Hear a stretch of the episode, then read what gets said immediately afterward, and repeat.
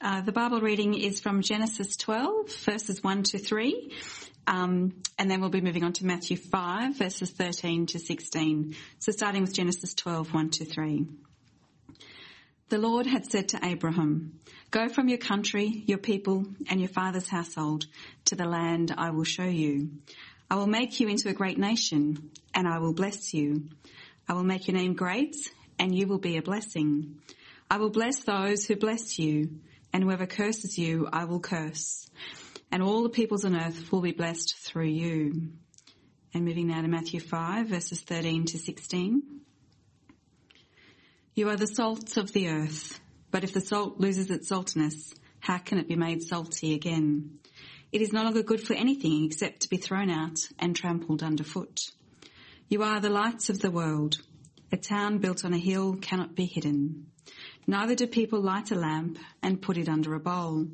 Instead, they put it on its stand, and it gives light to everyone in the house. In the same way, let your light shine before others, that they may see your good deeds and glorify your Father in heaven. Hi everyone, I'm Ruth. It's so great to have you watching or listening today. I don't know about you, but I'm still catching up with the fact that it's August. Where is 2020 going? Um, and the other day I was thinking back to the start of this year, you know, before COVID-19 became our new normal. And I was remembering that we had a really tough start to the year before that even broke. We had the worst bushfires our country has ever experienced. Um, as they finally settled down, we had parts of the country then experience flooding. And I kind of feel like Australians were, you know, just looking up from all of that and suddenly there's a global pandemic breaking out and, and arriving on our shores. And I remember at that time feeling like what is going on with 2020? And a lot of people were feeling that, weren't they? The sense of gloom and doom um, was really strong. And for me, at times like that, I always go looking for some positivity, you know, some good news stories, because I find that if all I absorb is the news headlines, I just get too anxious and too stressed. And so Around this time, I happened to see a friend post a link to a YouTube show that was all about good news. And I thought, okay, this would be good for me. So I jumped on and had a look and to my surprise, it was actually created by an American actor, John Krasinski. Um, you might know him from the US version of The Office or some of the movies that he's done, but to my surprise, here was someone over in America, a celebrity, who kind of had the same thought as me, that in the midst of a really bad news season of life, um, why not have a show that just promotes good news, the good news stories to sort of lift people's spirits? And so he would kind of do shout outs to say thank you to, you know, healthcare workers and kind of highlight nice things that other people were doing to say thank you. Um, and the particular episode that I saw, he also had decided that he was going to organize some nice surprises or, or gestures for people, sort of create some good news stories of his own. And so in this particular episode, he'd heard about this young girl who was a huge Hamilton fan and she'd missed out on going to see the show because of COVID-19. So if you don't know what Hamilton is, it's a smash hit musical that's been over in the United States for a few years now, um, written by Lin-Manuel Miranda, who's a singer, composer, kind of all-round musical genius. Um, and you can probably tell I'm a bit of a fan of this show. But this young girl, she was only about nine or ten. Her name was Aubrey. She was a huge fan too hoping to go, missed out. And so John calls her up on his show on Zoom, as you do in a pandemic. And he says to her, look, I heard you missed out on seeing this show. When this is all over, love the optimism there, John. When this is all over with COVID-19, I'm going to fly you and your mum to New York and you're going to get tickets, tickets to see Hamilton there. At which point, of course, Aubrey is super excited. They chat a little bit more, but he's not done yet. Up pops on the Zoom call Lin-Manuel Miranda, at which point Aubrey goes a little bit speechless and is overcome. And he says, hey, I hear you're a fan and you're going to come and see the show, which is great one day, but you know, who knows when that is. So let's do better. And he's got his keyboard in front of him, leans over, dun, dun, dun, dun, dun, dun. This is the opening bar of Hamilton. And up pops, pop, pop, pop, pop, on the Zoom call the whole cast of Hamilton and they sing the opening number to this little girl. And she's like this, basically through the whole thing. And it's just such a joy to watch. Now, granted, there are a lot more serious problems in the world right now. Not only because of COVID-19, but just in general. There are a lot of issues that we could be and should be dealing with. And I want to acknowledge that you know, missing out on seeing a musical is probably the very definition of a first world problem. So given that, I think what stayed with me though watching this video was just the joy and enthusiasm in uh, John and the cast of Hamilton just wanting to lavish this gift on this girl because she'd missed out on something that she really wanted. And it kind of, it stayed with me for a while that someone had taken it upon himself, you know, seeing what's going on in the world and thinking, you know, the news and Twitter and Facebook, it's all just so filled with negativity.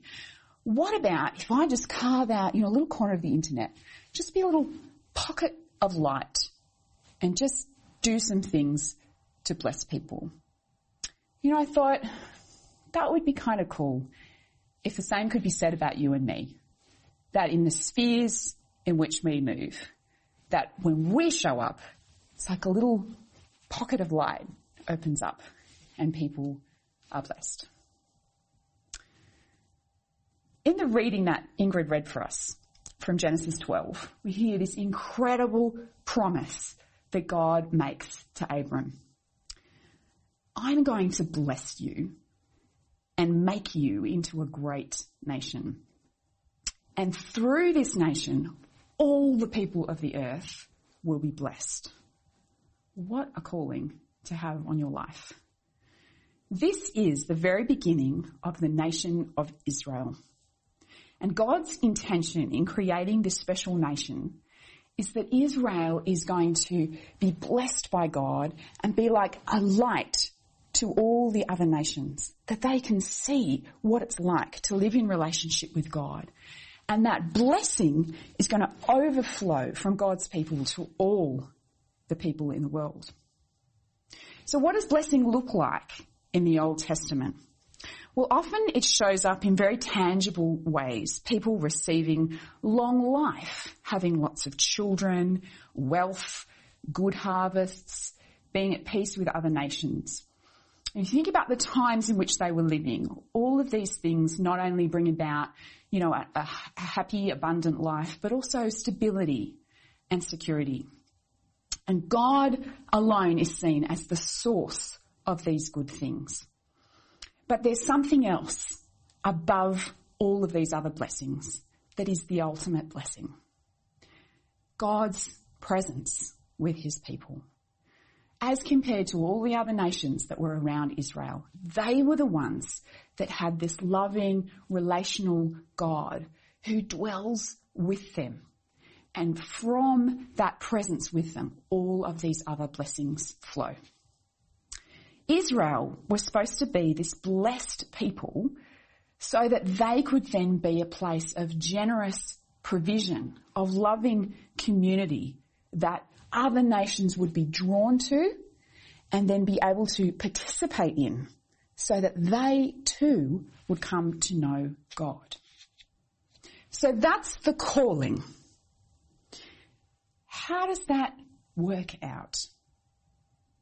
Yeah, not very well. Throughout the Old Testament, we see Israel get off track in all kinds of ways with this.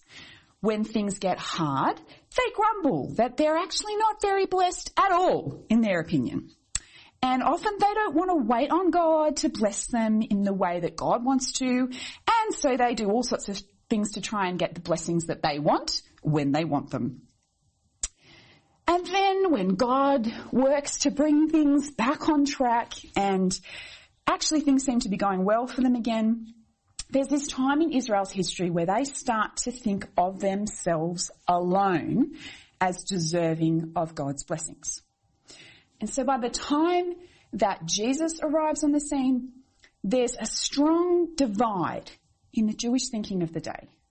There are those who are blessed and those who are not blessed.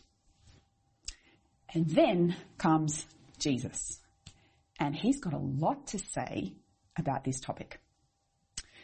So I actually want to stop here and ask you to have a think about this. How did Jesus expand on this idea of being a blessing to others?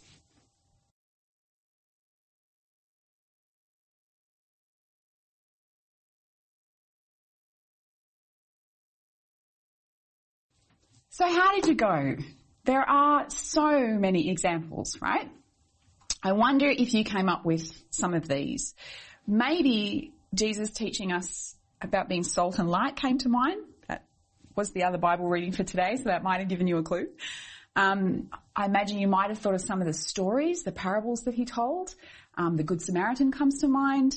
Um, there's so many, isn't there? Stories and teachings about how we're not meant to store up wealth and treasure here on earth. We're meant to share what we have. And we're meant to care for the poor and vulnerable people in our communities. But of course, there's also the example that Jesus sets in how he actually lived. All the people that he blessed in different ways, that he healed, that he served, that he cared for, even the fact that he chose to spend time with people who were considered outsiders Jesus doesn't just call his followers to bless others. Jesus enacts this. Jesus actually is the true Israel. He's the one who fulfills that calling that they had to be a blessing to all nations.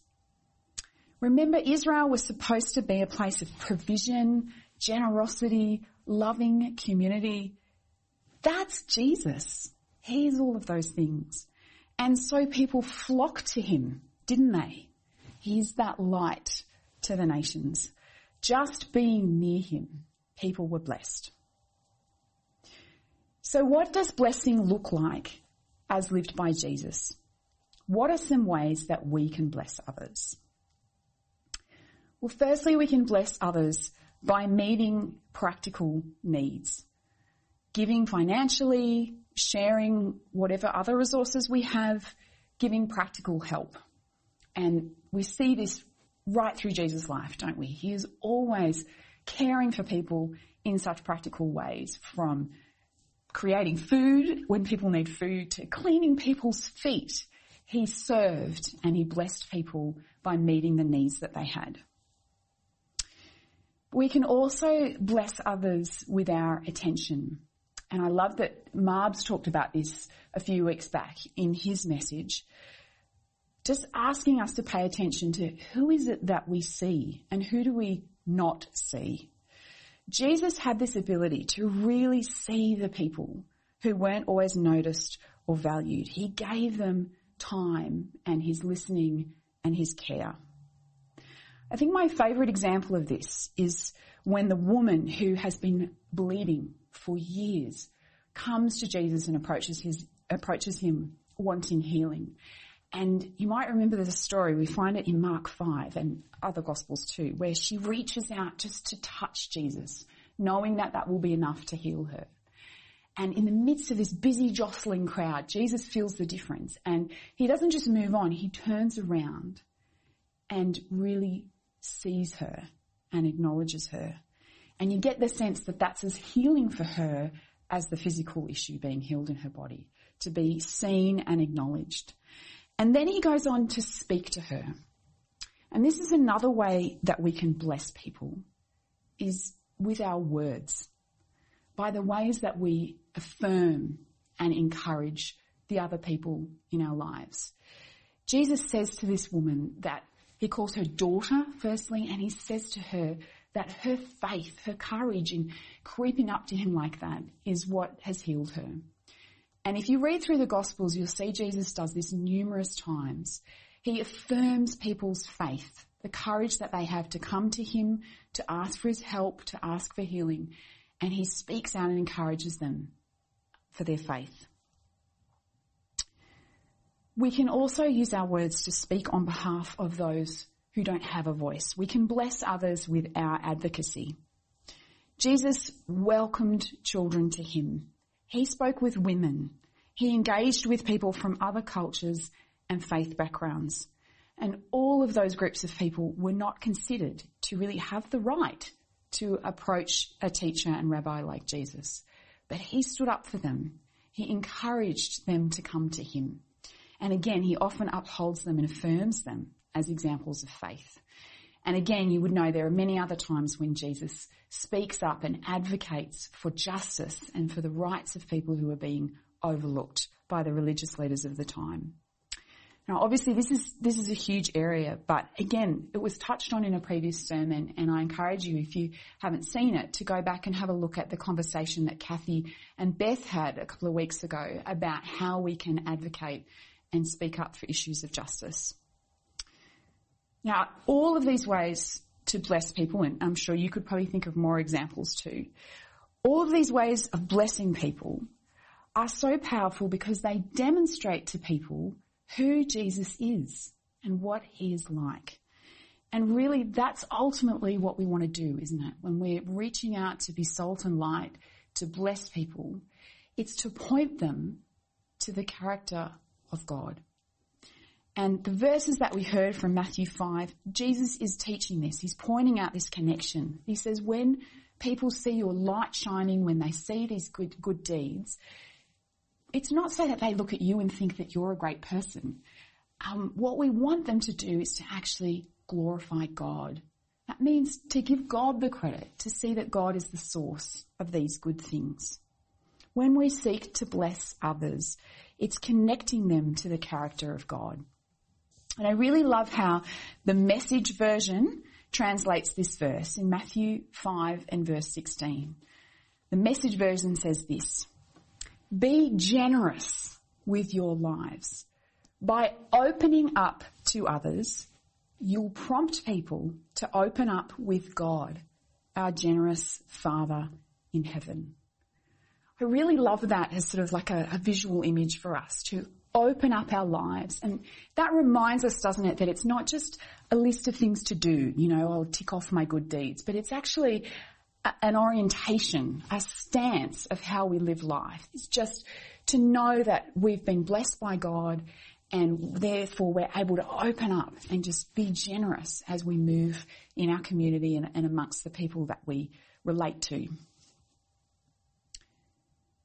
During this pandemic, there have been times where we've really seen the opposite stance too, haven't we? People rushing out to stockpile groceries and hand sanitizer and even fighting over toilet paper in the supermarket aisles. Um, to me, that stance is sort of like grabbing and holding. And I know sometimes people see that sort of behaviour and scratch their heads a little bit thinking, what's, what's that about? Like, why would people do that? But I think people do that because they've experienced a different truth or a different reality in their life. That maybe they don't feel like anybody is actually looking out for them. That maybe there's a feeling that I've got to go and get what I need or I'm going to miss out. I'm not going to be okay. And so when people are in this kind of fearful, anxious stance in life and they're holding on to things and they're grabbing and they're feeling like they've got to just look out for themselves, just hear these verses again. Be generous with your lives. By opening up to others, you'll prompt people, who are like this, you'll prompt them to open up. And not just to receive what it is that you might want to bless them with, but actually we get opportunities to open people up to God, to God wanting to bless them with His presence in their life. One final thought, and then I'll close. And this goes out to all of you watching or listening today who are the natural givers.